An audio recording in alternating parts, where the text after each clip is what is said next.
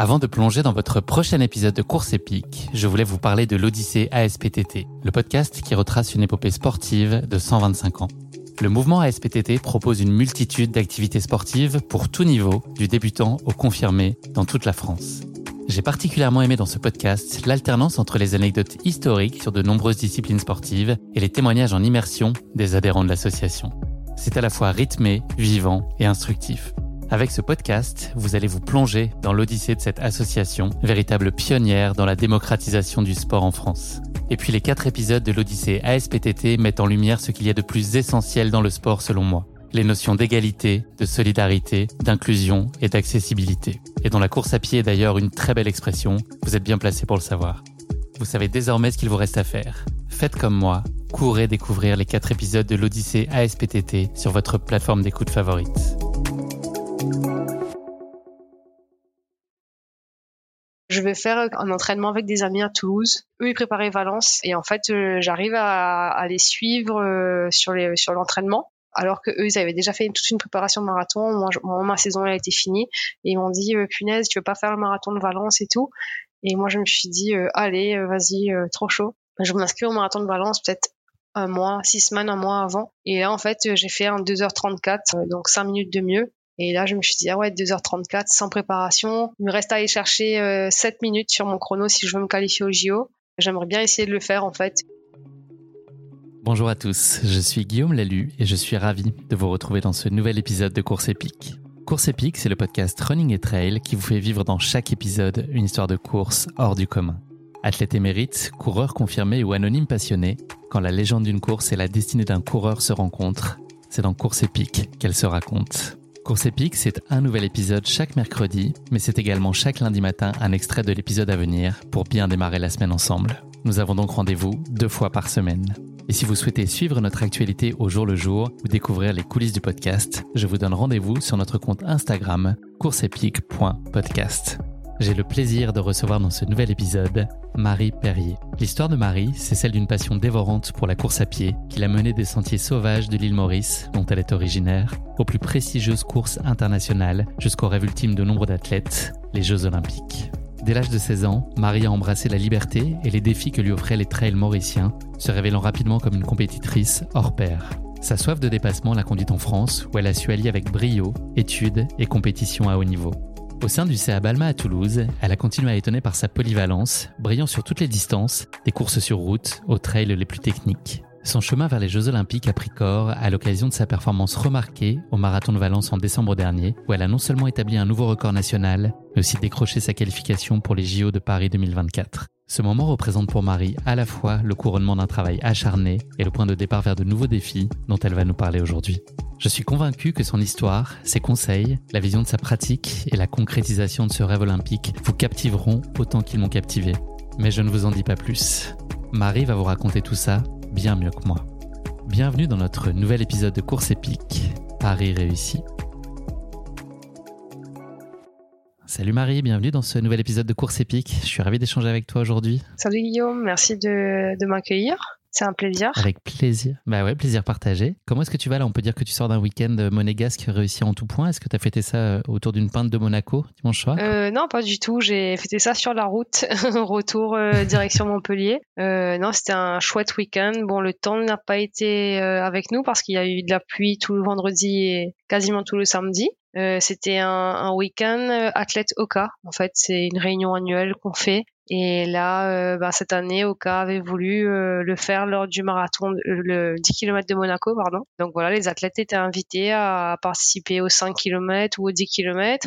Et moi, du coup, j'ai voulu faire le 10 km, qui s'est terminé par une victoire, du coup. Euh, inattendu, mais euh, toujours, euh, toujours un plaisir de, bah, de gagner une course, quoi. 35 minutes et 9 secondes, si je dis pas de bêtises, 3,31 du kilomètre. C'est ça, ouais. Bon, c'est pas, c'est loin de mon record quand même, et, et même de mon allure marathon. Mais j'étais malade toute la semaine et, euh, et du coup, je savais pas du tout comment est-ce que j'allais me sentir le dimanche.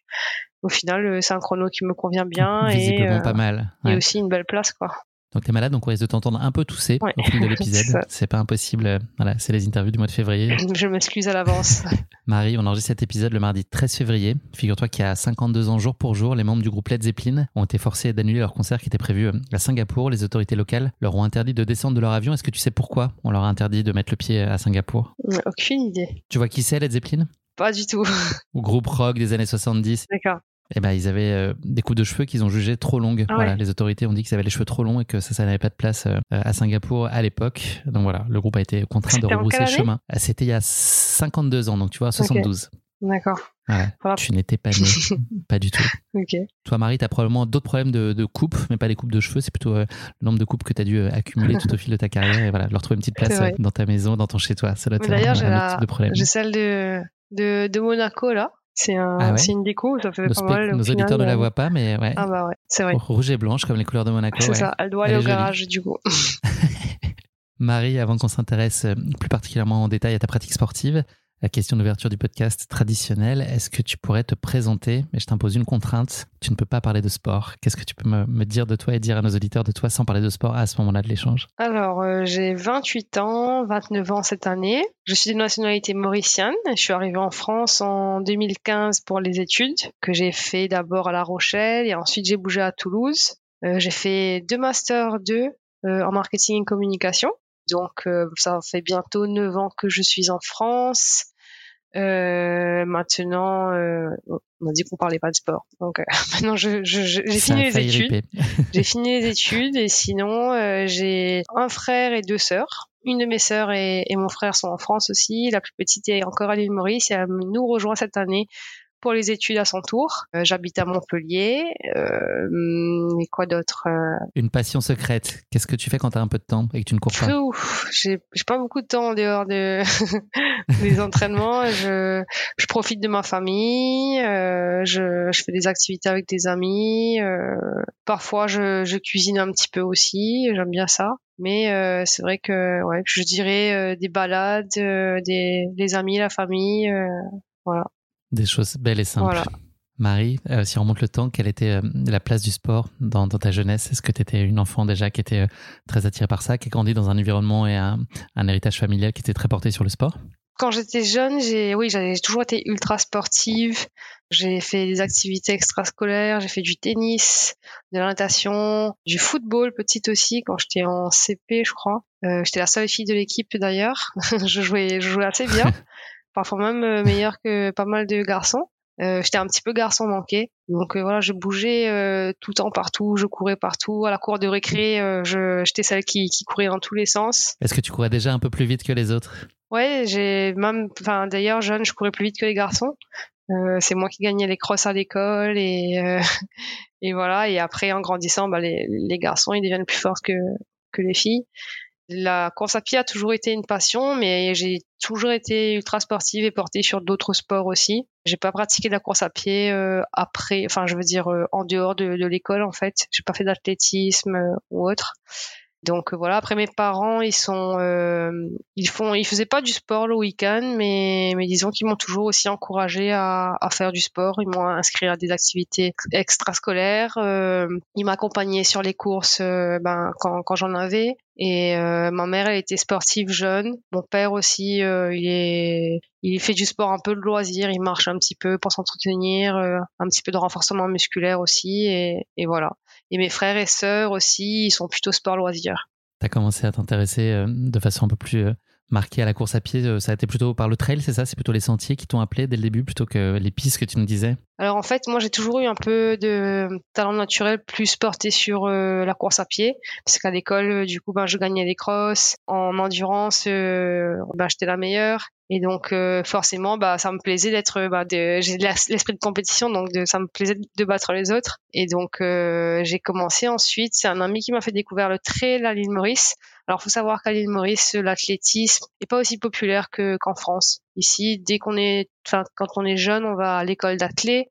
Euh, à Maurice, euh, bah, en fait, il n'y a pas trop d'écoles d'athlé. Les stades sont pas très, euh, c'est plutôt en ville, euh, pas très proche de chez soi. Souvent, c'est les parents qui sont mis à contribution. Il faut faire, euh, ben, de chez moi, j'avais 45 minutes de route pour aller au stade euh, le samedi matin, donc c'était un peu plus compliqué. Et donc, du coup, je faisais pas, ouais, j'ai pas fait d'athlétisme jeune. Et arrivé, bah, j'ai commencé le trail vers les, je dirais, les 17 ans. Et là, j'ai découvert en fait toute une famille un peu de trailers à l'île Maurice il y a une association qui s'appelle Rando Trail Nature à l'île Maurice qui organise des courses tous les mois. Donc moi, je, je, faisais une course tous les mois du coup. Donc il y a une ligue, on gagne des points et à la fin de l'année, il y a un classement. Et je gagnais toujours dans ma catégorie. Donc ce qui m'a aussi encouragée. Euh, j'ai rencontré beaucoup de personnes, j'adorais l'esprit. Donc euh, en fait, de fil en aiguille, je suis rentrée complètement dedans. Je suis tombée amoureuse du sport. Et quand je suis arrivée euh, en études en France en 2015. Je suis partie à La Rochelle et La Rochelle c'est complètement plat donc il n'y a pas de trail. Et moi je voulais continuer en fait à, à, faire un peu des compétitions mais aussi à progresser. Je voulais progresser et je me suis dit ben tiens euh, je vais commencer l'athlétisme parce que bah en, me licenciant en, me licenciant dans un club j'aurai un, coach, un groupe d'entraînement. Ce sera pas difficile de se motiver en hiver aussi sans me mettre une discipline et, et, voilà partager une passion aussi rencontrer des gens qui aiment euh, le sport aussi donc je suis, je me suis licenciée à l'UNIS Athlétisme à La Rochelle et là c'était super. J'ai, j'ai eu un groupe, j'ai, je me suis fait des amis et là mon niveau a tout de suite commencé à progresser parce que bah, du coup j'ai, j'ai, j'avais des entraînements euh, bah, trois quatre fois la semaine. Moi j'étais à fond dedans et, et j'ai vu directement les, les résultats en fait de mes efforts. Donc euh, voilà, j'ai commencé par. C'est motivant. c'était motivant. J'ai fait de l'athlétisme. Puis donc euh, deux ans plus tard, j'ai rencontré mon coach Pascal, enfin mon ancien coach Pascal Baducci que tu dois connaître peut-être, mhm. euh, donc euh, qui m'a accompagné du coup jusqu'à bah, jusqu'à son décès. Donc euh, voilà, je suis passée euh, progressivement ensuite du trail un peu plus vers la route parce que je représentais mon pays, l'île Maurice, sur différentes compétitions et, et voilà. Tu vas nous raconter cette bascule-là. Les, premiers dossards, là, si on, revient tout petit peu en arrière, là, en approchant de l'âge adulte, ça t'a fait quoi? Qu'est-ce que ça t'a procuré comme, euh, comme sentiment? Est-ce que tu as senti en toi une âme de compétitrice et une envie encore plus prononcée de te distinguer et de, briller sur les sentiers? Ouais, bah, j'adore, euh, j'adore la compétition. C'est vrai que, en fait, me, me, dépasser, sortir de ma zone de confort. Et c'est vrai qu'en compétition, bah, du coup, j'ai un, je, je, le fais beaucoup plus facilement qu'à l'entraînement quand il y a aussi un enjeu, ben en fait, euh, j'aimerais aller chercher en fait euh, bah, des objectifs et, et, et les réussir. Est-ce que tu peux te satisfaire d'autre chose qu'une victoire? Bien sûr. Euh, si je considère que j'ai pas gagné, mais que j'ai réussi quand même, j'ai quand même fait une belle course, je suis quand même satisfaite de mon effort. Et est-ce que la notion de plaisir aussi, elle prend toute sa place, ou est-ce que parfois la, la performance et l'envie de te dépasser, elle est tellement prégnante dans ton approche que tu délègues un peu cette, cette idée-là de plaisir, ou tu arrives quand même à, concilier les deux et que le plaisir aussi a, un indispensable moteur pour que tu arrives à performer? Non, pour moi, ça reste du plaisir à la fois dans l'entraînement, euh, même si c'est dur, mais aussi en compétition. Je ferais pas de compétition si ça de pas de plaisir en fait. Quel type de coureuse tu es si on devait mettre un, curseur entre euh, une coureuse très instinctive, tu vois, qui, qui se laisse parfois euh, gagner par des émotions et peut prendre des décisions peut-être pas tout à fait rationnelles en situation de course, ou est-ce que tu es plutôt très raisonné, plutôt la tête froide et assez analytique finalement dans, dans tes courses? Euh, tu fais des coups de folie? Qu'est-ce que tu appelles coup de folie? D'un seul coup, décider d'accélérer ou de pas respecter la stratégie qui était prévue ou de changer un plan de nutrition à la dernière minute ou en allure En trail, moi, je vais pas, j'ai pas vraiment de stratégie en fait. Je fais aux sensations en fait. Je me connais suffisamment, même au niveau plan nutritionnel. Je sais à peu près qu'il faut prendre euh, ben, tel ravito à peu près toutes les minutes. Enfin, tous les X temps. Mais après, je fais, si j'ai pas faim, je mange pas. Si j'ai faim, je mange. Euh, si je sens qu'il faut accélérer ou ralentir, euh, je jauge en fait en fonction euh, du moment et de mes sensations. Donc adaptabilité. Voilà. Et c'est d'ailleurs c'est dessus c'est un peu difficile pour moi de, de, me dire ben à telle partie de course je vais accélérer ou à telle partie de course je vais ralentir. C'est plutôt je prends connaissance du terrain, des montées, des descentes, du dénivelé et en fait, euh, j'essaye de visualiser le parcours et je me dis, ok, vers là, je pense que euh, je pourrais accélérer, vers là, je pourrais ralentir. Et je peux pas dire, ben en fait, je passerai à, à, telle minute, à tel endroit. Ça, c'est un travail préliminaire sur lequel tu passes beaucoup de temps, la préparation des courses et cette visualisation dont tu parles? Non, pas vraiment, non. Tu nous as parlé de ton arrivée euh, en France à l'âge de 20 ans, c'est ça? Euh, ce choix, il était, tes envies, c'était quoi? Il y avait ce, projet-là euh, d'études, euh, il y avait le sport aussi. Toi, qu'est-ce que tu rêvais pour toi comme avenir? Qu'est-ce qui était le scénario idéal à ce moment-là?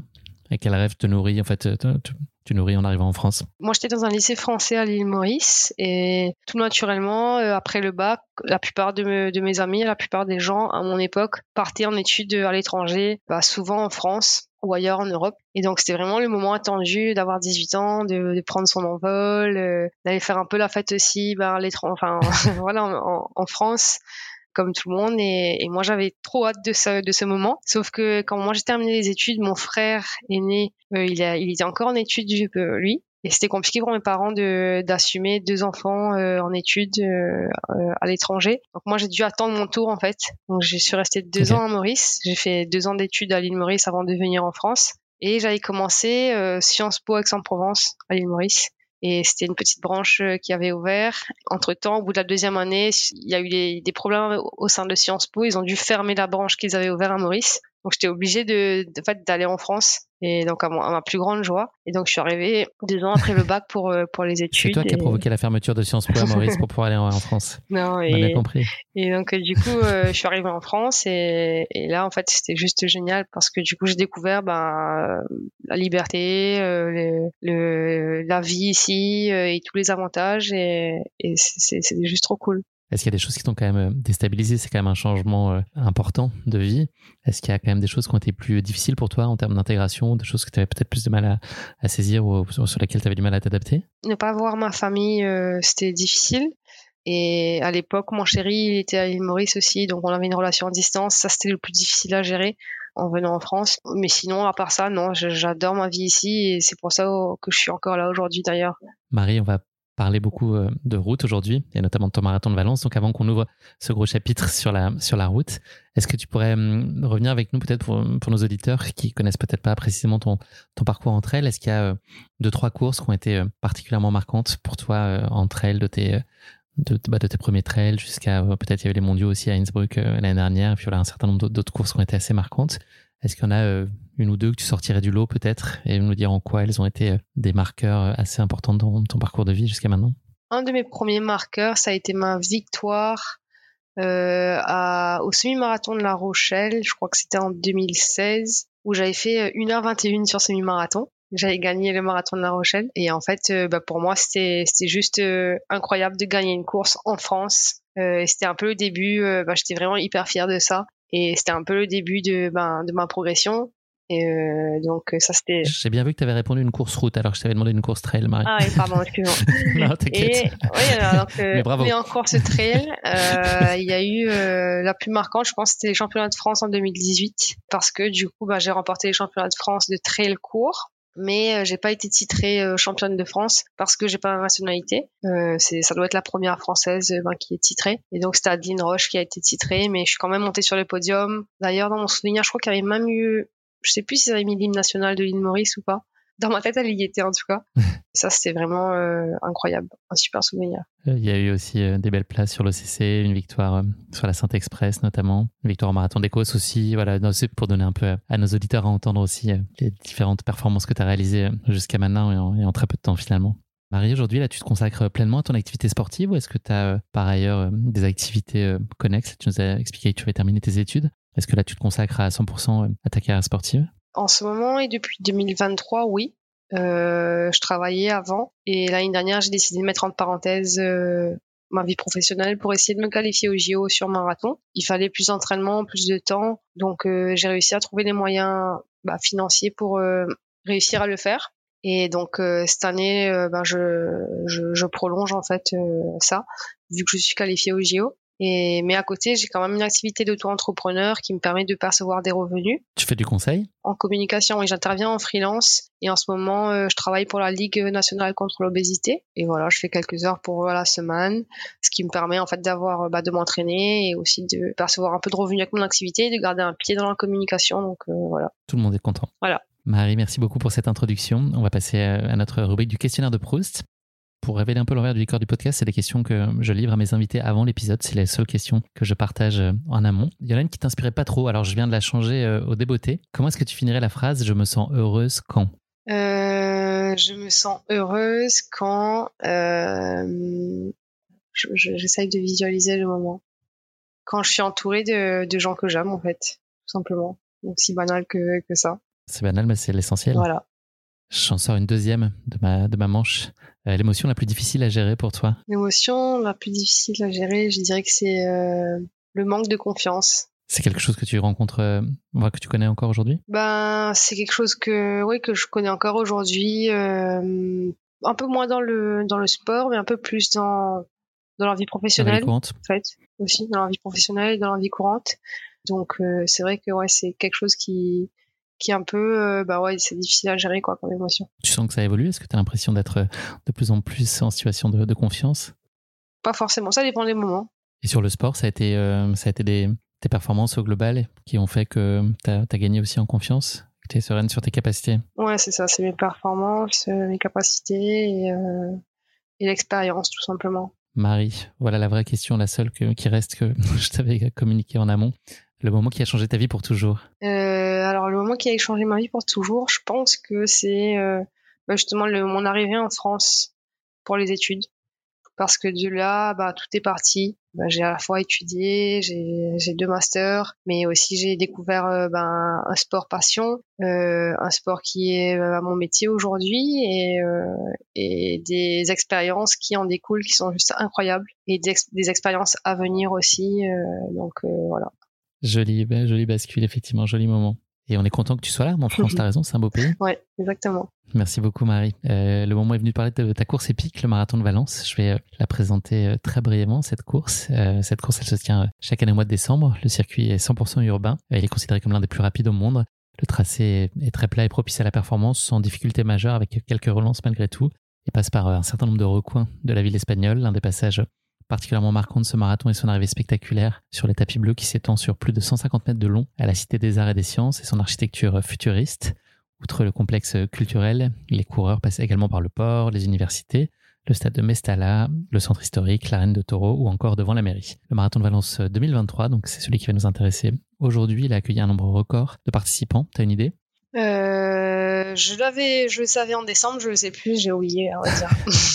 33 000. Ouais, venu de 134 pays. C'est pas mal, jolie représentativité euh, du globe. Voilà donc euh, quelques éléments à savoir. Est-ce que tu vois des choses à rajouter sur la course? Non, tout est dit. Euh, bah, la course qui attire le plus de, je pense pour moi, la, course qui est la plus performante aujourd'hui en Europe. Euh, il y avait Ronix qui avait communiqué le nombre de personnes qui partaient sous les 2h30, qui avait un objectif. Et c'est là le quota le plus élevé, ouais, le plus élevé. Incroyable. Et puis c'est aussi l'occasion, comme on peut se le dire, début décembre, d'aller chercher un peu de soleil, oui, prolonger un peu l'été, non? C'est ça.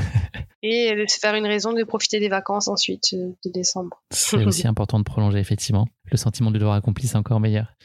Marie, tout se passait très bien jusqu'à maintenant. On passait un, bon moment. Vient le moment de la question qui pique. Ne t'inquiète pas, tout va bien se passer. Elle est euh, assez éloignée euh, de notre sujet du jour qui est euh, donc le marathon. Valence, elle est considérée cette ville comme le berceau de la paella, le plat espagnol mondialement connu. Donc la version authentique valencienne inclut du riz, du poulet, du lapin, des haricots verts et du safran. J'ai un vrai faux à te, voilà, te proposer en guise de question qui pique. Donc j'ai trois affirmations. À toi de me dire si elles sont vraies ou fausses. Indice, il y a une des trois qui est complètement déconne. Voilà. Donc je pense que tu auras à coup sûr au moins une sur trois. Première question pour toi, Marie. Euh, l'astronaute espagnol Pedro Duque a emporté avec lui de la paella lors de sa mission à bord de la Station spatiale internationale en 2003. Est-ce qu'il a emmené de la paella sur euh, l'ISS Je dirais que c'est vrai. Bravo. C'est une bonne réponse. Deuxième question pour toi. On va parler record du monde. La plus grande paella jamais cuisinée a été préparée à Valence en 1992. Elle a nourri environ 100 000 personnes, c'est-à-dire euh, l'équivalent de trois fois le nombre de participants du dernier marathon de Valence. Donc ça fait un joli ravito tout ça. Est-ce que tu penses que c'est vrai ou pas vrai? Je pense que c'est possible. donc je dirais vrai. T'es trop fort, tu vois mon écran, c'est pas possible. Arrive la question déconne, donc là forcément tu, tu vas trouver. Après l'immense succès de son titre Papa Outé, Stromae a envisagé de donner suite à ce hit avec la chanson Papa est là. bah faux.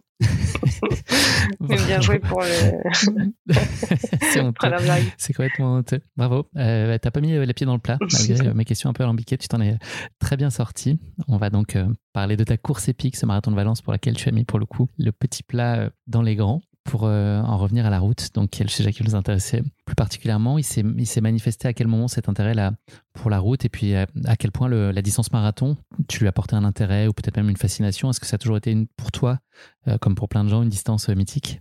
C'était une distance mythique, mais pas pour moi en fait. j'avais toujours dit à Pascal, mon ancien coach, mais moi, surtout venant du trail, je dis mais moi jamais je ferai du marathon euh, 42 km sur la route, c'est lent, c'est monotone en plus, alors qu'en trail, on voit toujours défiler des paysages, ça monte, ça descend, euh, on est en nature. Je dis, euh, marathon, jamais. Et voilà, aujourd'hui, je vais au JO sur marathon. il est beau le résultat. Euh, c'est vrai que c'est un chemin qui n'est pas forcément euh, le plus courant. On voit, on voit souvent des athlètes de route qui ensuite euh, évoluent vers le trail. C'est vrai que dans ce sens-là, c'est moins commun. Après, j'ai été surtout motivée de base à, aller chercher le record national de l'île Maurice. C'est comme ça que j'ai dévié sur la, sur la distance. En fait, j'avais déjà le record ben, du 10 000 mètres piste, du 5 000 mètres piste, du 10 km route, du semi-marathon et euh, il restait euh, qui était enfin c'était tous des, des vieux records de, de 25 30 ans. Il restait le marathon qui était un record euh, à 2h45 et qui datait de 30 ans. Et Pascal euh, il m'avait dit mais si on, on, prépare un petit peu le marathon tu peux le faire c'est dans tes cordes et sans trop compromettre la saison de trail. Donc moi je dis ben en quête de performance je me suis dit ben je vais je vais je veux en fait inscrire une nouvelle fois mon nom euh, bah, sur les tablettes de l'athlétisme mauricien et, et c'est trop cool. C'est les discussions que vous avez eues quand? Euh, bah, Juste avant de faire mon... Peut-être l'année, l'année juste avant mon, mon marathon, en 2022, en 2021 peut-être. Au départ, je lui avais dit non et ensuite j'ai réfléchi et j'ai fait punaise... Euh, ce record-là, il a duré 30 ans. Si ça se trouve, il va durer encore 30 ans. Enfin, je l'espère pas. J'espère que ça va pousser de, de des jeunes en fait, à se mettre sur la distance je me suis dit, euh, en fait, c'est l'occasion de, de re-inscrire son nom sur, euh, bah, dans l'histoire de l'athlétisme. Et du coup, j'ai dit, OK, ben, allons-y. Euh, et au final, j'ai adoré la préparation. Euh, c'était déjà c'était beaucoup plus facile pour les entraînements parce que habitant sur Montpellier, euh, bah, en fait, c'est beaucoup plus facile de trouver du plat que des, du vallonné. C'était plus pratique aussi parce que du coup, ben, j'avais pas aller à la montagne, passer trois heures en montagne, revenir. Là, le samedi matin, je, je m'entraîne rapidement euh, ben, le long du canal et, enfin le long du Lez et, voilà, c'est fait quoi. Donc j'ai adoré euh, bah, la préparation pour la facilité de, de, la logistique, mais aussi pour le, le type d'entraînement. Et moi j'ai j'ai un j'ai des qualités d'endurance aussi qui qui qui m'ont qui ont fait que en fait j'ai aimé ce type d'effort là et donc j'ai fait un premier marathon. J'étais bien en dessous de mes objectifs. Je voulais je visais un peu de, en dessous de 2h45 je fais 2h39 sur mon premier marathon. Et euh, voilà j'ai fait mon premier marathon. Et ensuite que ça c'était en mai 2022 en décembre 2022 donc de la même année euh, moi j'avais fait donc j'avais fait mon marathon en mai. J'avais continué ma saison de trail ensuite. euh, je devais terminer la saison sur le marathon d'Écosse euh, que j'avais gagné, je crois, en 2022. Mhm. Et euh, je vais faire quelques ben, début novembre euh, un entraînement avec des amis à Toulouse en deux fois 10 km et eux ils préparaient Valence et en fait euh, j'arrive à, à, les suivre euh, sur les sur l'entraînement alors que eux ils avaient déjà fait toute une préparation de marathon moi, ma saison a été finie et ils m'ont dit punaise tu veux pas faire le marathon de Valence et tout? Et moi, je me suis dit, euh, allez, euh, vas-y, euh, trop chaud. Donc, je, je m'inscris au marathon de Valence. Difficile à convaincre. je m'inscris au marathon de Valence peut-être un mois, six semaines, un mois avant. Bien sûr, sous l'accord de Pascal, il m'a dit, ben écoute, t'as rien à perdre. Si tu veux t'amuser, amuse-toi. Et on a fait, on a eu le temps de mettre quelques séances de marathon. Et là, en fait, j'ai fait un 2h34, donc 5 minutes de mieux. Et là, je me suis dit, ah ouais, 2h34 sans préparation. Il me reste à aller chercher euh, 7 minutes sur mon chrono si je veux me qualifier au JO. Euh, j'aimerais bien essayer de le faire en fait euh, parce que en plus j'étais relativement facile sur mon marathon en 2h34 sans entraînement. Et c'est là que bah, du coup euh, je me suis dit allez ben si je en, au même moment en fait mon, mon contrat à durée déterminée c'était un CDD à l'époque en, en, décembre 2022 c'est terminé. Et je me suis dit bah si je veux me qualifier au JO si je veux gagner 7 minutes sur mon chrono euh, je dois euh, faire que de la route, donc délaisser le trail pour quelques temps et euh, essayer en fait de, de m'entraîner un maximum. Donc, je mets ma vie professionnelle entre parenthèses pour essayer de me qualifier. J'ai réussi à trouver beaucoup de sponsors qui m'ont accompagné bah, financièrement dans, dans cet objectif-là. Donc j'ai pu j'ai pu me consacrer pleinement à mon entraînement et euh, l'objectif c'était de réaliser les minima à Valence donc un an plus tard et du coup objectif accompli euh, bah, en 2023. Comment t'expliques, toi, euh, en termes de, qualité que tu peux avoir, parce que tu as un profil qui est euh, extrêmement polyvalent, tu vois, tu performes sur des distances assez courtes jusqu'au marathon, tu performes aussi euh, à très haut niveau entre elles. Qu'est-ce qui explique ça? Tu as mentionné ton endurance à plusieurs reprises. Est-ce que tu vois d'autres critères? Est-ce que tu as le sentiment que c'est finalement assez rare d'exceller aussi sur le, sur le cross? Je crois que tu performes aussi très bien. Qu'est-ce qui, selon toi, fait que tu as cette polyvalence? Je pense que j'ai une... D'ailleurs, Pascal me l'avait dit, j'ai une, une, une très bonne économie de course en tant qu'athlète. Ce qui veut dire euh, C'est le fait que, bah, en fait, quand je cours, je suis relativement économique dans mes mouvements, donc je me, je me préserve. Enfin, je, comment dire, je, je dépense pas beaucoup d'énergie, en fait. Et ça, c'est par, c'est par de la technique ou c'est, euh, c'est quelque chose de naturel finalement dans ta foulée? C'est quelque chose que j'ai pas travaillé, qui est naturel chez moi. Euh, Donc voilà, et je dirais ça et couplé à des qualités de, de j'ai un indice d'endurance d'endurance élevé, c'est-à-dire que plus la course est longue et plus euh, je peux tenir un rythme, une allure élevée mais longtemps. Alors que plus c'est court, bah, disons j'aurais plus de mal à, à descendre mon chrono sur 10 km à mon avis que sur euh, que sur marathon. Enfin selon moi parce que du coup c'est des efforts, c'est des allures très très rapides que j'ai un peu plus de mal à tenir alors que si partir un petit peu moins vite mais plus longtemps c'est beaucoup plus facile pour moi. Donc euh, après c'est quelque chose qui se travaille.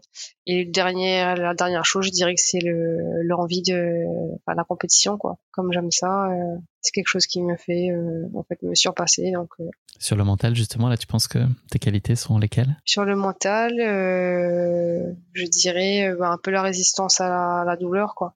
T'as jamais de trou d'air ou de, de moments de moins bien ou desquels t'arrives pas à te sortir? Euh, Si, si, ça arrive euh, souvent, euh, mais j'essaye de chasser les mauvaises idées, les idées négatives et, euh, et penser à autre chose. Quoi. Valence, ça a été une belle démonstration, tu vas nous le raconter euh, juste après. On a parlé de la route, là je voudrais qu'on se parle un peu d'olympisme. Le cheminement initial, donc c'était ton, ton, le record national, tu l'as dit. Toi, ton rapport à l'olympisme, c'est quoi? Est-ce que c'est une forme d'accomplissement absolu aussi dans la réalisation sportive? Absolu, bah, je dirais que moi j'avais jamais pensé au jeu euh, avant parce que comme je faisais du trail, euh, bah, y a pas, y a tu peux pas aller au jeu en faisant du trail. Et ensuite, je me suis toujours dit oui. Par contre, euh, le et un peu, on, se, on se fait véhiculer cette idée-là aussi. C'est, enfin, c'est vrai, il y a pas, il y a pas de sommet, euh, pas plus haut que les Jeux Olympiques en fait comme événement en termes de. Et aussi, c'est tellement difficile de se qualifier pour pour y aller que c'est juste le summum. Le rêve absolu. Justement, tu viens de parler de, des critères de sélection. Est-ce que tu veux bien avoir la, la gentillesse de, de, nous les expliquer? Je sais que tu les as déjà publiés sur tes réseaux, mais je pense que c'est intéressant de d'expliquer à tous les auditeurs du podcast quelles sont aujourd'hui bah, les, les façons de se qualifier. Il y en a euh, deux. Il y a un règlement qui fait plusieurs dizaines de pages. Chaque discipline a, des, a différentes manières de se qualifier. Même en athlétisme, sur le marathon, typiquement, il y a 80 places au total chez les femmes et 80 places chez les hommes. Il y a deux manières de se qualifier, c'est faire partie des, du top 80 mondial euh, je vais revenir dessus. Avec trois athlètes max par pays, hein, c'est ça? C'est ça, voilà. Donc en fait, euh, c'est-à-dire que 80, il y a un classement sur le site de la World Athletics qui s'appelle Road to Paris. Et en fait, euh, on prend ton meilleur chrono à partir du 1er novembre 2022 jusqu'à la fin de la période de sélection. Le marathon, c'est fin avril. Et en fait, à chaque fois que tu fais un marathon, ça améliore ton, ton classement en fait. Et par contre, on limite à trois maximum par pays. Il n'y a pas de minimum, c'est-à-dire que si j'avais pas fait les minima, ben, Maurice aurait pu ne pas être représenté.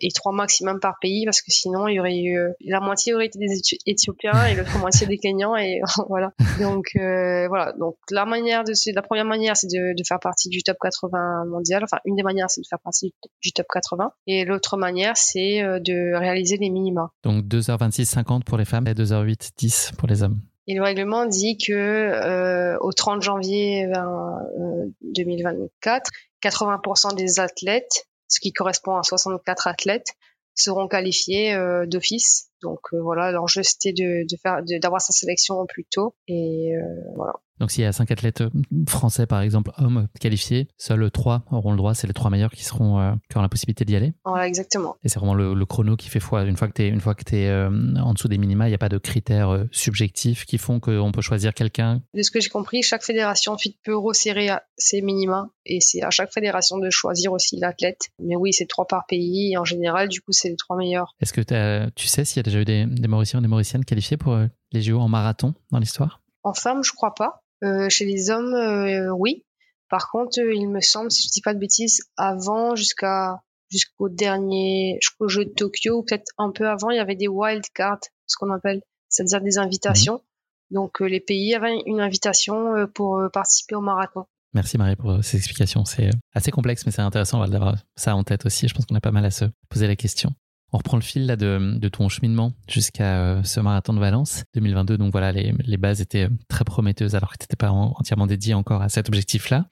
Est-ce que tu peux nous parler de, de, la suite de ton année 2023 où là aussi tu as brillé un peu sur toutes les distances en faisant tomber des records nationaux? Il y a eu aussi Rotterdam au mois d'avril. Enfin voilà, comment est-ce que c'est construit finalement cette année 2023 avant qu'on parle de Valence? Est-ce que la, les promesses étaient déjà très favorables? Ben déjà, ah, il fallait gagner 7 minutes sur le chrono. Euh, moi-même, euh, au fond de moi, je me disais, waouh, 7 minutes, euh, c'est quand même, euh, c'est juste. au fond de moi, je sais pas si je croyais vraiment au plus profond de moi. En fait, je, me suis dit que j'allais tout faire pour y, pour, pour y arriver, mais je savais pas si ça allait être réalisable. Et le premier objectif, c'était déjà de faire le, marathon de Rotterdam. Et le chrono visé, c'était 2h29-30. On, on avait fait, donc c'était un premier palier avant d'aller chercher encore de descendre les chronos et j'avais réalisé 2h29-45, euh, donc 15 secondes de plus. Et toute la saison 2023 avait été orientée en fonction de cette prépa justement euh, pour Valence, avec euh, le marathon de Rotterdam en, en, premier objectif et premier palier à valider, mais aussi des 10 km. Voilà, et record. Mais aussi des 10 km et des semi-marathons. Partout on regarde sur le record, là, on voit du Marie Perrier maintenant, là, c'est sur toutes les distances. Pas toutes, mais euh, beaucoup. Ta pratique du trail, euh, est-ce qu'elle a pu bénéficier à ta pratique sur route aussi, de façon très concrète? Est-ce que tu vois un impact positif à, ça? Mmh, je, Non, j'aurais pas dit ça. J'aurais peut-être, j'aurais dit plutôt euh, l'inverse. Ma pratique de route m'aide pour le trail, mais pas, pas le trail pour la route. Est-ce que le, le fait de porter le maillot de Maurice, pour toi, c'est aussi c'est une chose que tu as pu vivre aussi au championnat du monde? Est-ce que c'est c'est des choses qui donnent euh, une envie encore plus marquée de, réussir. Est-ce que c'est supérieur à ce que tu peux vivre toi comme euh, motivation sur tes courses individuelles? Euh, Oui, enfin supérieur, je dirais, j'aurais pas dit peut-être pas supérieur parce que même sur mes épreuves individuelles, en fait, en fait ma plus grande fierté c'est de représenter mon pays et aussi d'être suivi par tous les Mauriciens qui m'encouragent. C'est juste incroyable la communauté que j'ai derrière moi. ils sont tous hyper bienveillants, ils sont hyper fiers, hyper heureux et ils le communiquent. et ça c'est bah, je suis juste euh, hyper heureuse de vivre ça. C'est sûr que sur une sélection mauricienne, ben c'est euh, je, serais hyper heureux, enfin je suis hyper heureuse de, de, de porter le drapeau de l'île Maurice, mais même sur mes épreuves individuelles en fait, ils sont toujours tellement à me suivre que au final, euh, même quand je gagne quelque chose personnellement, c'est je représente l'île Maurice en fait. Donc ouais, c'est incroyable. Ouais, quelle que soit l'épreuve, c'est ils sont toujours là pas loin. Voilà. Tu cours pour Maurice. Mhm. Il y a Maurice, mais il y a aussi Gabriel qui est une personne euh, centrale dans ton entourage sur tes projets de performance sur, sur le marathon. Est-ce que tu peux nous expliquer euh, qui est Gabriel et puis voilà comment euh, comment vous opérez sur sur un marathon C'est est-ce qu'on peut, est qu'on peut dire que c'est ton lièvre? Est-ce que tu, tu l'appelles comme ça ou euh? bah, Oui, oui c'est ça. C'est un ami déjà. Euh, bah, Gabriel, c'est coucou Gabriel qui va du coup nous écouter parce que son nom sera mentionné dans le podcast.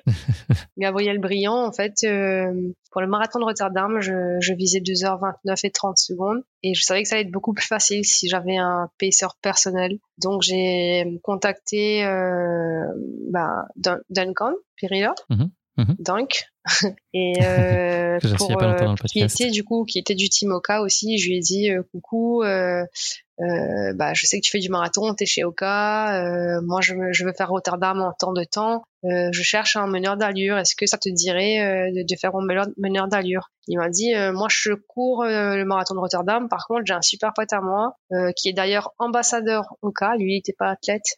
Donc Gabriel Briand était ambassadeur et euh, il m'a dit si tu veux, euh, je peux voir avec lui, il serait peut-être intéressé de te PSC. Et du coup, il m'a mis en relation avec euh, Gabriel. Drôle de coïncidence, son, sa copine du moment était mauricienne aussi. Donc ça faisait une histoire commune aussi. Il a dit bah oui, avec plaisir pour te rendre service, pour remercier Oka et pour par simple passion, en fait, il m'a accompagné sur Valence.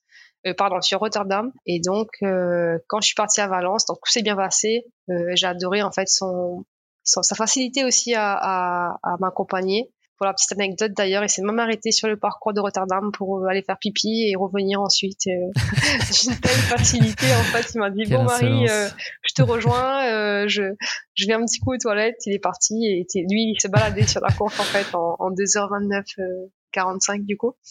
Et euh, donc quand j'ai réussi mon, mon, objectif, je lui ai dit euh, bah, Gabi, est-ce que ça te dit de m'accompagner sur Valence? euh, en décembre. Là, l'objectif c'est des minima et tout. Il m'a dit ah oui, euh, je suis trop chaud. Il avait aimé l'expérience aussi de. Je crois que c'était la première fois qu'il faisait ça. Et du coup, bah, il m'a accompagné à, à Valence. Ça l'a fait encore une fois. Et cette année, il est athlète au corps. Il est passé d'ambassadeur à athlète. Et lui, l'idée, c'est qu'il paye sur l'intégralité du parcours. Hein, c'est ça. Parfois, il y a des pacers qui disparaissent euh, au bout de, de, quelques kilomètres. Lui, il fait l'intégralité de la course. Ouais, c'est ça. Il était euh, inscrit comme euh, participant, en fait. Et pas. Comment ça se passe en termes de, de nutrition pour toi sur, euh, sur un marathon? Qu'est-ce que toi tu prévois là, typiquement sur Valence? Comment c'est structuré, organisé? Euh, Là, je suis passée sur, euh, sur des gels, du coup, et de l'électrolyte que je bois ravito puisque je perds des, avec la transpiration des sels minéraux et ça m'évite d'avoir des crampes. Donc tu prends le temps quand même au ravito ou c'est express Non, c'est ex express. J'ai les tables, ça c'est chouette. Mon chrono me permet d'avoir des tables personnelles j'ai une gourde avec mes électrolytes et j'ai scotché dessus un gel et je prends globalement euh, un demi-gel tous les 5 km avec un petit peu de, de boisson. Et en termes d'hydratation, c'est quoi, 500 millilitres euh, Non, en fait, c'est trop lourd, c'est 500 millilitres à tenir déjà. Et euh, je mets, euh, je sais pas, 250, mais je bois que quelques gorgées, quoi. En plus, à cette période, euh, à Valence, il fait pas très chaud et la course est tout le matin, donc euh, on transpire pas énormément. On commence à approcher euh, gentiment euh, du départ. Dans quel euh, état d'esprit et disposition tu te sens à l'approche là, imminente de ce marathon de Valence? Ton indice de confiance là sur, sur les minima, il y a une espèce de pression. Est-ce que tu as un plan B d'ailleurs? Si à Valence ça se passe pas comme prévu Est-ce qu'il y a encore une opportunité de se qualifier ou un marathon qui offre les mêmes qualités de, de rapidité sur le parcours? Ou est-ce que c'est un peu la dernière chance? Alors, euh, tout à l'heure, j'évoquais le, le, le, fait qu'au 30 janvier, 80% des athlètes sont déjà qualifiés. Moi, je voulais avoir ma qualification euh, déjà en janvier. Je voulais pas attendre avril pour avoir la confirmation. Le seul marathon possible, c'était euh, ben, en fait Valence. Donc, si je voulais euh, avoir l'esprit tranquille, c'était faire Valence, le faire bien, me qualifier et, et, et, voilà quoi. Ça met une pression additionnelle, ça, de se dire que quand même c'est là que ça va se passer et qu'il n'y a pas tellement de, de recours ensuite. Voilà, exactement. Ouais. Mais c'était une bonne pression parce que j'avais déjà aussi, j'avais déjà fait euh, ben, les, le semi-marathon de Valence en octobre, où j'ai fait un super chrono qui m'a conforté un peu dans, dans le fait que je me suis dit, ben, en fait, euh, en fait, sur mon semi-marathon de Valence, je suis passé en une heure, j'ai fini en 1h11 euh, et 12. 13 secondes. 1h11 et 13 mm -hmm. secondes. Et euh, mon temps de passage sur semi-marathon, pendant le marathon, devait être de 1h13. Donc je me suis dit, ok, ben, j'ai deux minutes de marge. Euh, bon, le semi, je dois le faire deux fois du coup. Mais euh, en fait, j'avais comme j'avais pas mal de marge en fait sur euh, sur mon chrono, je me suis dit bah ça va le faire. J'avais fait des bons entraînements juste avant, donc au final euh, j'avais la pression oui de devoir faire euh, l'objectif euh, en décembre, mais j'étais rassurée par quelques objectifs déjà j'ai lu justement sur certaines de tes, publications que tu étais, en tout cas à quelques jours de l'approche d'une course, c'était une ambiance finalement que tu aimais bien, cette espèce de montée en tension. Est-ce que ça se vérifie jusqu'à toutes les minutes qui précèdent le départ? Est-ce que tu arrives encore à garder cette, finalement cette excitation dominante plutôt que de la fébrilité? Oui, euh, oui, j'alimente mon esprit avec des, pensées positives. En fait, je, me dis en fait, euh, j'ai plein de petites techniques en fait pour essayer de déjà je visualise la course. Je me dis ben aujourd'hui je suis excitée parce que c'est aujourd'hui que je vais réaliser les minima. Tu vois je pars dans cet, cet état d'esprit là euh, j'ai hâte d'être euh, après la course parce qu'après la course j'aurai déjà fini mon objectif. Je serai déjà qualifié au JO tu vois je suis je suis un peu dans cet, cet état d'esprit là je me, je me dis pas est-ce que je vais réaliser les minima? Est-ce que ça va bien se passer? Tu visualises la réussite de, et l'atteinte de ton objectif? Voilà je visualise la réussite euh, et j'avais qu'une hâte aussi, c'était de me confronter à moi-même. Je savais que ça allait pas être facile et que ça allait être difficile. Je pense aussi en amont de l'objectif euh, de, de, la course. Je me dis, ben en fait, prépare-toi à lorsque la douleur euh, va arriver, bah à l'accepter. C'est juste une information. Euh, ça, ça va arriver, c'est ça c'est sûr. Euh, il faut essayer de la retarder le plus possible, mais voilà, qu'est-ce que tu fais quand ça arrive? Donc j'ai plusieurs petites techniques comme ça en fait qui me font avoir des pensées positives. Et euh, une des choses aussi qui m'a, qui est un peu, c'est un petit peu drôle. Euh, j'ai pensé à mes vacances à l'île Maurice après le marathon de Valence parce que euh, je tous les deux ans avec mon frère et ma sœur, on rentre euh, et nos et nos conjoints, on rentre au même moment à Noël et on fête Noël en famille du coup. Et donc c'est des vacances juste incroyables. Après il y a pas, il y a zéro course à pied. On fait des, je fais de la plongée, je fais d'autres choses. Et je me suis dit, ben en fait, Marie, si tu fais pas les minima aujourd'hui, euh, les vacances, tu vas, tu vas être, euh, voilà, tu vas pas être sereine pour les vacances parce que tu, tu vas devoir repréparer le marathon de Séville ou quoi derrière. Et en plus de ça, tu vas devoir attendre euh, fin avril pour avoir, euh, pour savoir si t'es qualifié ou pas. Donc en fait, j'ai pensé à tout ça et, et en fait, j'étais juste dans le bon état d'esprit pour pour réussir la course. quoi. Est-ce qu'il y a malgré tout une zone d'appréhension, une incertitude, un truc qui dit ça, ça peut faire que ça se passe pas comme j'imagine? C'était un peu ma peur, c'est en fait de d'avoir un point de côté par exemple, ou quelque chose que j'arrive, j'ai du mal à gérer, que je ne peux pas maîtriser en fait. Qui t'arrive déjà? Enfin, régulièrement, tu as été confronté à ça? Ça m'est déjà arrivé en trail, ouais. Bah, typiquement sur les championnats du monde de trail, euh, j'étais très bien positionnée. Euh, j'ai eu un point de côté, mais inexplicable. Ça m'était jamais arrivé aussi douloureux que ça. Et ça m'a fait perdre énormément de place et énormément de temps. J'étais dans le top 10 en fait et je suis dégringolée de, place et euh, c'était juste l'horreur en fait. Ça y est donc Marie, c'est le, coup d'envoi. Le coup de pistolet a été donné, la course démarre. Est-ce que dès les premiers kilomètres, tu arrivais à tenir l'allure que tu as en tête? D'ailleurs, est-ce que tu peux nous, nous, dire quel était le, le pace que tu devais tenir au kilomètre pour réussir l'objectif? Pour pouvoir faire euh, les minima, il fallait que je fasse 3 minutes 28 au kilomètre. Donc je connaissais mes temps de passage au 5, au 10, au 15, au 20, ainsi de suite. Ce qui veut dire que tu la gardes pas entre temps Est-ce que tu regardes dès que ta montre bip ou autre à chaque kilomètre, tu regardes si tu tiens ma, montre bip tous les kilomètres. Euh, sur, là, c'était un petit peu compliqué puisque elle bipait souvent avant euh, le kilomètre en fait. Donc je devais la réinitialiser à chaque fois pour, parce qu'il y avait des, des bornes marquées sur le parcours pour avoir vraiment l'allure exacte parce que des fois du coup si bah, si le GPS est pas tout à fait juste je perds 2-3 secondes et c'est compliqué ensuite perdre 2-3 secondes sur un marathon, ça fait vite euh, des minutes de perdu. Est-ce que tu analyses euh, plus particulièrement ton ressenti là, des, premiers kilomètres? Est-ce que tu te dis que tu prends un peu la température des, sensations que tu as sur le tout début? Est-ce que tu surinterprètes un peu ces sensations du début pour te dire que euh, c'est un bon jour ou pas un bon jour? Ou est-ce que tu es un peu en mode robot et là tu, tu délivres, tu essaies de délivrer le plan Ou est-ce que tu es quand même dans un truc d'interprétation de ce que ton corps semble te dire sur le tout début de course? Alors je, oui, forcément j'écoute ce que mon corps me dit sur les sur les premiers kilomètres. Euh, sachant que en fait je, quoi qu'il en soit même si je me sens bien je sais que je vais tenir c'est-à-dire le 3,28 je dois pas être trop rapide puisque tout peut dégringoler ensuite. Mais effectivement les premiers kilomètres se passent euh, se passent très bien. J'ai des bonnes jambes. Euh, je me suis dit ah punaise encore une fois j'alimente mon esprit en disant ça y est aujourd'hui c'est le grand jour t'étais prête. Donc tout se passe super bien et tu sens tu perçois l'ambiance qu'il peut y avoir sur sur le parcours. Est-ce qu'elle est particulièrement chaleureuse et parce que c'est possible d'y prêter attention? Ou est-ce que tu es euh, tellement toi dans ton effort que tu, ne reçois aucun signe extérieur? Non, je me nourris de euh, tout cet événement en fait, de, de gens qui courent euh, autour de moi, de, de la foule des spectateurs qui encouragent. Euh, souvent, des fois, moi j'avais mon prénom sur le dossard, donc euh, on m'appelle par mon prénom. Ou parfois, j'entends même aller Maurice. et euh, non, c'est juste, c'est, en fait, je suis là, je me dis waouh, profite autour de toi, tout ce qu'il y a, tout cet engouement, c'est il y a énormément aussi de, comme tu disais tout à l'heure, de coureurs ce qui fait qu'en fait on court vraiment dans une foule en fait. En fait j'ai pas un paisseur j'ai j'ai 30 paisseurs autour de moi en fait. Avec Gabriel justement est-ce que vous avez des échanges ou est-ce que lui euh, c'est plutôt lui qui te parle et t'encourage? Ou est-ce que c'est très silencieux et très concentré? Non, on échange, on échange. Euh, bon, on tape pas la discute, mais on, échange, oui, quand, il faut. Vous parlez pas de votre soirée Netflix de la veille, ouais. Hmm. Non, voilà. Euh, mais d'ailleurs, les premiers kilomètres, moi, c'est vraiment très facile, quoi. Très, très facile. Euh, étonnamment, d'ailleurs, facile. je suis prête à taper la discute avec Gabriel, justement, mais bah, je sais que il faut pas le faire. C'est, non, c'est, on, échange parfois un peu sur, bah, est-ce qu'on accélère, est-ce qu'on ralentit ou pas.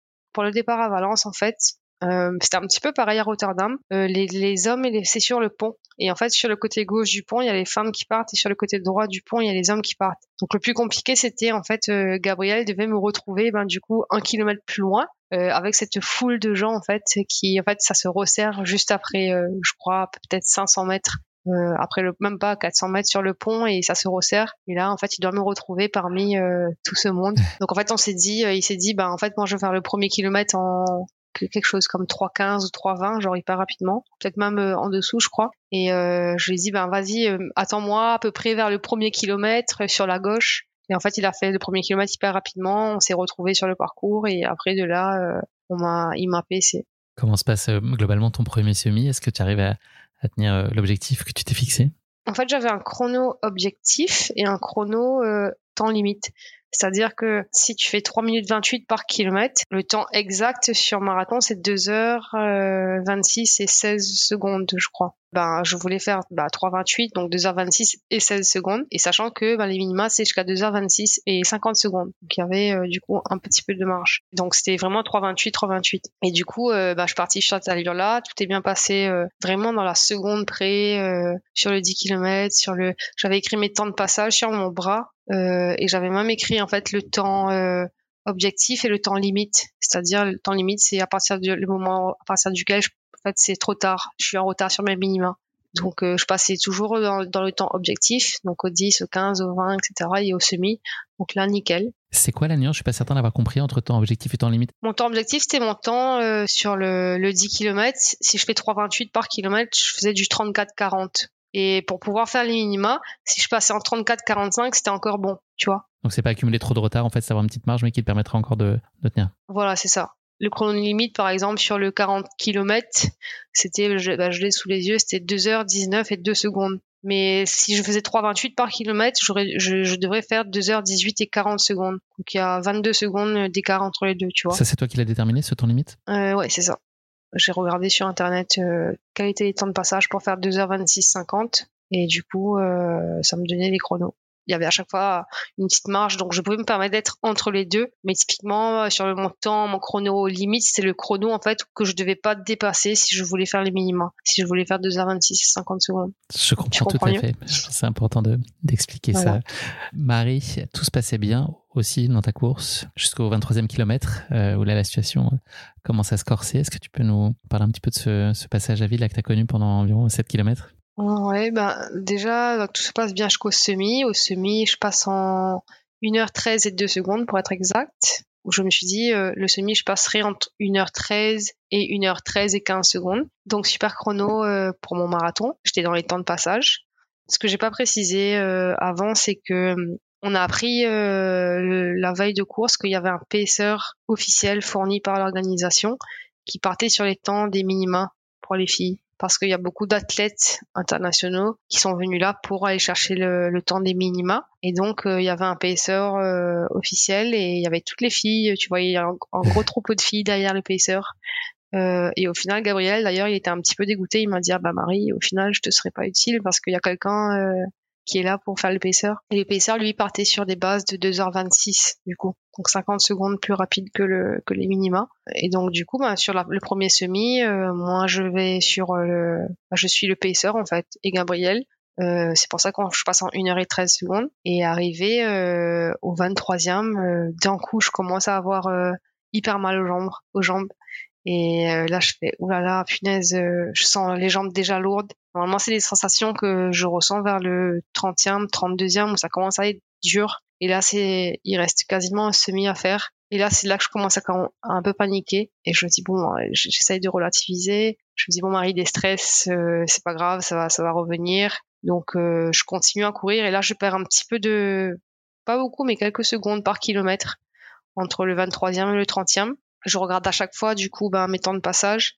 Tu sais quand tu quand tu perds déjà deux secondes sur un kilomètre, bah, ça fait deux secondes, puis quatre secondes, puis six secondes. Ça va vite. Donc euh, c'est du chrono que voilà ça va vite. J'avais pas beaucoup de marge parce que bah, 3 minutes 28 par kilomètre ça faisait 2h26 et 16 secondes. Donc ça va vite et arrivé au 30e, euh, je suis en retard sur euh, sur mes chronos je suis, entre mon temps objectif et mon temps et mon temps limite et je me rapproche plus en fait du temps où je dois pas que je dois pas dépasser pour euh, échouer les minima. Là, c'est difficile. Arriver au 30e de mémoire, c'est ça.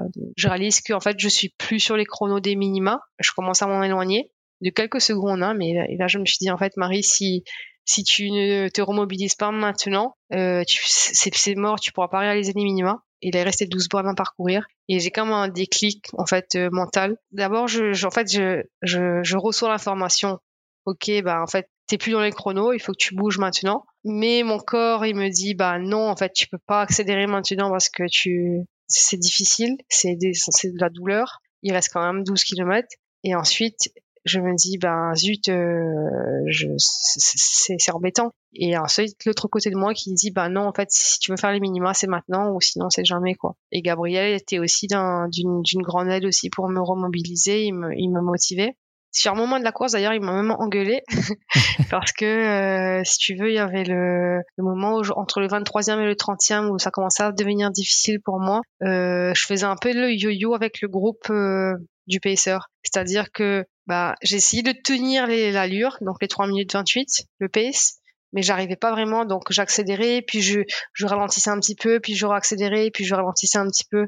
Et donc à l'intérieur de mon kilomètre je faisais un peu des coups d'accélération. Et Gabriel il comprenait plus ce qu'il fallait faire. Il m'a dit il m'a dit mais Marie maintenant ça suffit. Euh, dis-moi ce que tu veux faire. Euh. il m'a dit euh, tu fais que faire le yo-yo là c'est pas possible.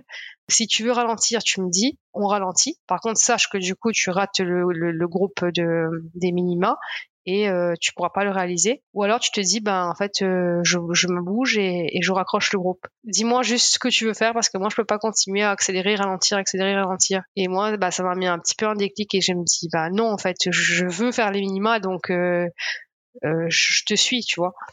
Et, euh, et, du coup, bah, ça, ça, aussi, ça contribue à faire le déclic. Et quand j'ai réalisé que, bah, en fait, c'était maintenant ou jamais, j'ai réussi à trouver la force mental du coup qui m'a fait surpasser la douleur et en fait à rattraper le temps perdu. Tu la ressentais encore ou ça l'a estompé complètement la, tête a tellement été forte?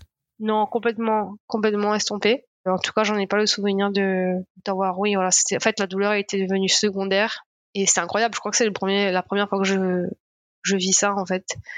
Et, et j'alimentais mon esprit par le fait que Marie, euh, tu vas faire les minima, tu vas aller au JO, euh, c'est aujourd'hui ton jour. Euh, derrière, tu vas en vacances en plus. tu vas pas refaire un marathon. tu vas pas attendre fin avril. tu veux, tu veux te qualifier maintenant. Tu vas aller, tu vas aller au jeu. Moi, dans ma tête, je dis c'est mort. C'est, aujourd'hui. Il y a, y a aucun autre jour où je vais faire les minima. C'est, je veux le faire aujourd'hui et. T'étais en mission. Et donc voilà j'ai réussi en fait au final au fur et à mesure des kilomètres à réaccélérer un petit peu et à rattraper le temps perdu. Et j'ai un finish par contre sur mes deux derniers kilomètres euh, juste euh, incroyable parce que je finis en, en 3,17 de moyenne sur les deux derniers kilomètres. Et mon sprint final je crois que je l'ai fait sur les deux sur les 200 derniers mètres je l'ai fait en à 20 km h quoi. Et ça, justement, avant, avant cette ligne d'arrivée, à quel moment tu t'es dit, euh, au-delà de cette espèce de, de méthode Coué, euh, de te dire que tu allais y arriver, que ça allait bien se passer, à quel moment tu te dis, OK, là, de façon très objective, euh, les minima peuvent plus m'échapper? Est-ce que c'est justement à 200 mètres de l'arrivée? Est-ce que déjà un peu avant, quand il reste un kilomètre ou deux, tu dis que ça y est, c'est joué, que ça peut plus t'échapper de façon très objective?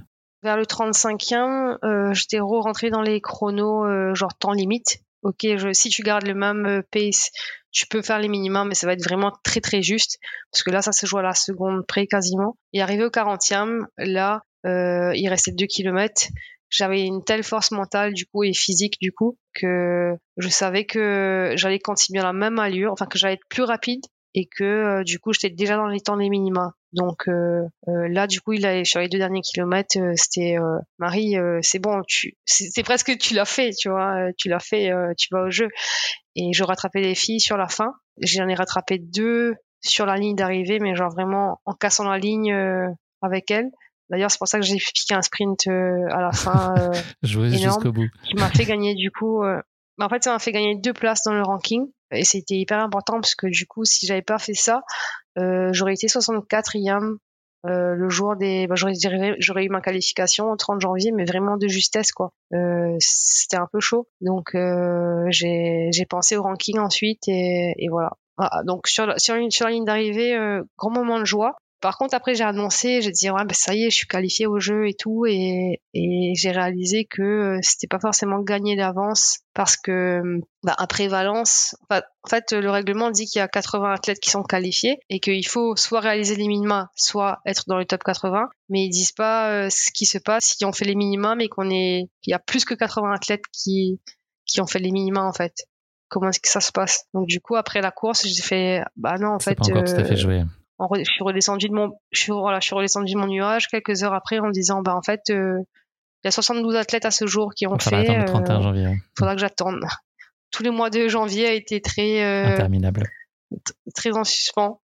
Euh, interminable. 2h26 19 pour donner ton chrono final là sur ce sur ce marathon de Valence.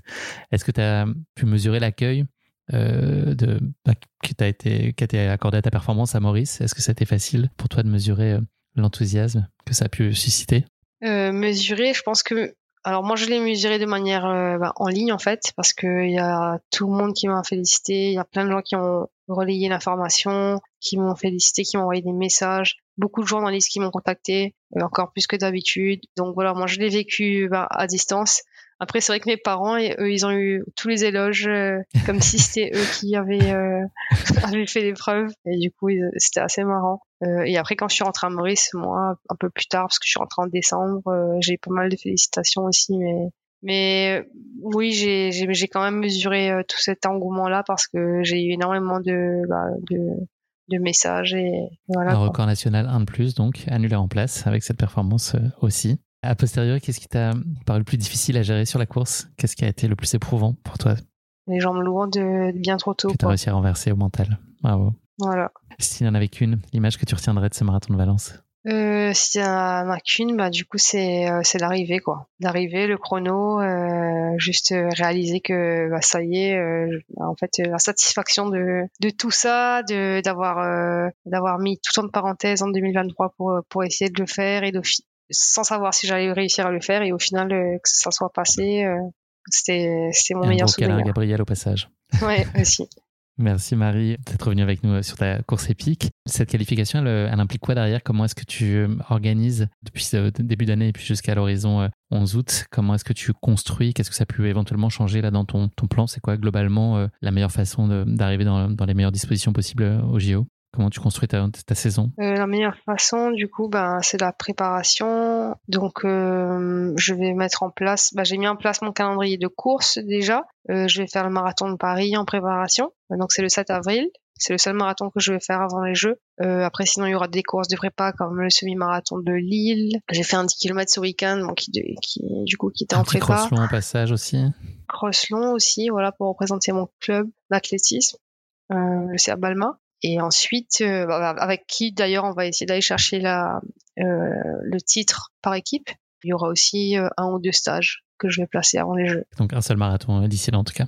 Concrètement, comment ils vont se passer tes JO là, dans ta vie d'athlète Tu es présente au village sur l'ensemble de la quinzaine Est-ce qu'on te fait venir ou est-ce que tu as la possibilité de venir que les quelques jours qui précèdent? Est-ce que tu peux assister aux épreuves certaines? Est-ce que tu as une idée un peu de comment va se passer ta vie d'athlète olympique? Euh, non, il déjà euh, pour le moment on est cinq athlètes mauriciens à être qualifiés. Euh, le comité olympique pense qu'il y aura euh, ben, plus que ça, une dizaine d'athlètes d'ici d'ici là. On aura les chiffres ben, exacts ben, quand la période de qualification se terminera. On n'a pas eu beaucoup d'informations pour le moment. Ils attendent d'avoir un peu plus d'athlètes qualifiés. Euh, ben, bien sûr, l'ouverture des Jeux, c'est le 26. Donc, j'y je, serai pour l'ouverture. Mais moi, mon épreuve, c'est le 11 août. C'est vraiment la dernière épreuve des Jeux. Donc euh, je sais pas comment ça va se passer euh, parce qu'en en fait on est logé au village, mais c'est vrai que passer autant de temps bah, dans le village, euh, ça, ça, peut faire long. Donc euh, moi j'aimerais bien. Et... T'aimerais aller voir ouais, des épreuves? Bah voir, il faut les tickets déjà. Je crois pas qu'on ait des tickets pour aller voir d'autres épreuves. Donc c'est pour ça que ça peut être encore plus long en fait si on est si on reste dans le village ou dans Paris. Donc moi idéalement ce serait euh, bah, à confirmer avec mon comité olympique, mais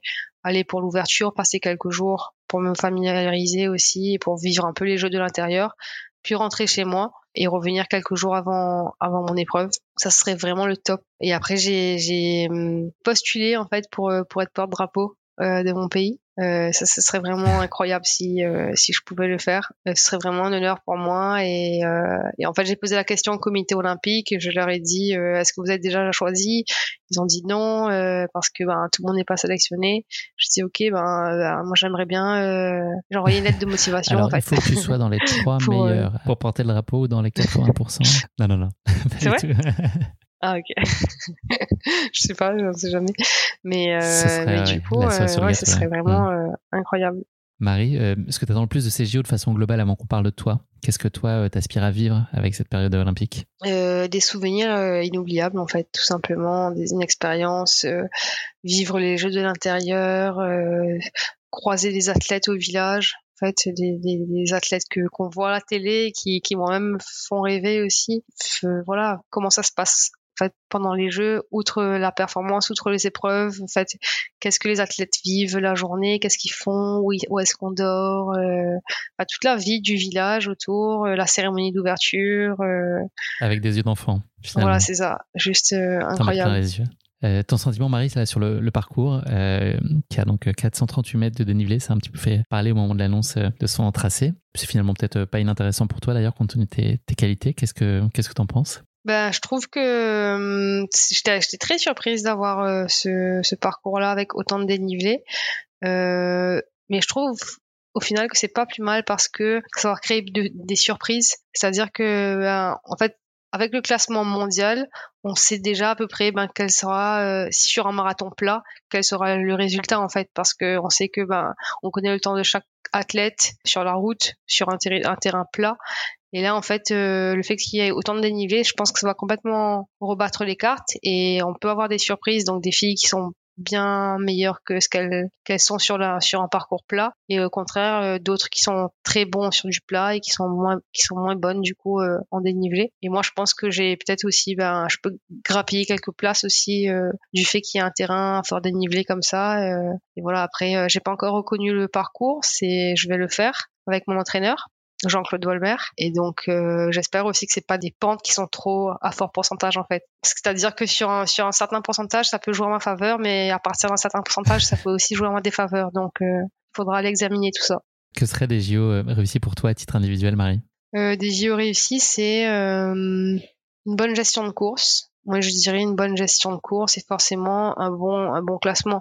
Après, je peux pas dire qu'est-ce que serait un bon classement parce que je suis pas encore dedans. Mais je pense forcément un peu de comparaison aussi aux athlètes que je connais pour juger en fait euh, du coup sur le, degré de performance en fait. Forcément, enfin déjà je pars. Euh, le plus dur a été fait, c'était de se qualifier au jeu. Maintenant, il faut encore travailler et j'ai encore. Euh, l'objectif, c'est de donner le meilleur de moi en fait. Je veux arriver à la fin du parcours en me disant, en fait, ok, je j'aurais pas pu mieux faire aujourd'hui. Pour repréciser à nos auditeurs, à nos auditeurs pardon, tu l'as dit tout à l'heure, mais aujourd'hui, tu as réalisé le 62e chrono. Ça donne un ordre d'idée. Voilà, c'est ça. On anticipe, on est dans la fiction un peu. Est-ce que tu as déjà imaginé euh, ce dont tu aurais envie après, euh, après les JO Est-ce qu'on euh, on range le marathon dans un placard et puis le trail revient au cœur de, de tes sujets, peut-être pas pour la fin 2024, mais pour, pour 2025 Est-ce que c'est trop tôt? Est-ce que tu n'as pas envie de choisir? Je n'ai pas pensé à l'après pour le moment. J'avoue que non, je sais pas du tout. Suspense. On verra. Marie, c'est la dernière question de ce podcast. C'est le motto de la fin. Ce n'est pas le mot de la fin. Est-ce que tu aurais une devise, une citation qui est particulièrement significative pour toi et que tu voudrais partager avec nous? Ouais, euh, bah moi, ma devise, c'est euh, euh, un esprit sain un corps sain. Ok. C'est pas ton équipementier, tu sais ça. Ouais. ce slogan-là. Mais voilà, c'est moi j'ai fait j'ai fait du latin au lycée euh, Man sana incorpore sano. C'est vrai que c'était quand j'ai découvert cette euh, citation, c'est vrai que je me suis sentie tout de suite euh, concernée par ça et c'est vrai que en fait ça me représente euh, dans le sens où j'ai toujours besoin de faire du sport pour pour être bien dans ma tête. L'équilibre, tu l'as trouvé en tout cas visiblement au regard de tes résultats. Merci Marie, c'est déjà la fin de cet épisode. Merci d'avoir partagé avec nous euh, ta course épique et puis nous avoir fait vivre euh, ta belle histoire et puis ton, ton rêve olympique. C'est que le début, le meilleur euh, est encore à venir. Sois sûr qu'on va suivre avec beaucoup d'attention et beaucoup d'affection ta performance sur ce marathon olympique, donc le 11 août prochain. Merci encore pour ta dispo et puis pour cet échange. Ça a été un, très chouette moment. Je te souhaite plein de succès et surtout plein de bonheur là dans toutes tes échéances à venir. Bah, merci Guillaume, c'était un plaisir partagé et à bientôt peut-être. Avec plaisir. Salut Marie. Ciao. Merci d'avoir écouté cet épisode. Si vous l'avez écouté jusqu'ici, c'est qu'il vous a probablement plu. Alors n'hésitez pas à noter le podcast et rédiger un avis sur votre plateforme d'écoute favorite. C'est essentiel pour soutenir ce travail indépendant. Cela ne vous prendra que quelques secondes et ça change beaucoup de choses pour le podcast. Et pour être sûr de ne manquer aucune course épique à venir, n'oubliez pas de vous abonner sur votre plateforme d'écoute. Merci encore infiniment pour votre soutien, votre fidélité et vos chaleureux messages que je lis et auxquels je réponds avec un immense plaisir. S'il vous plaît, continuez. À très bientôt pour une nouvelle course épique, évidemment.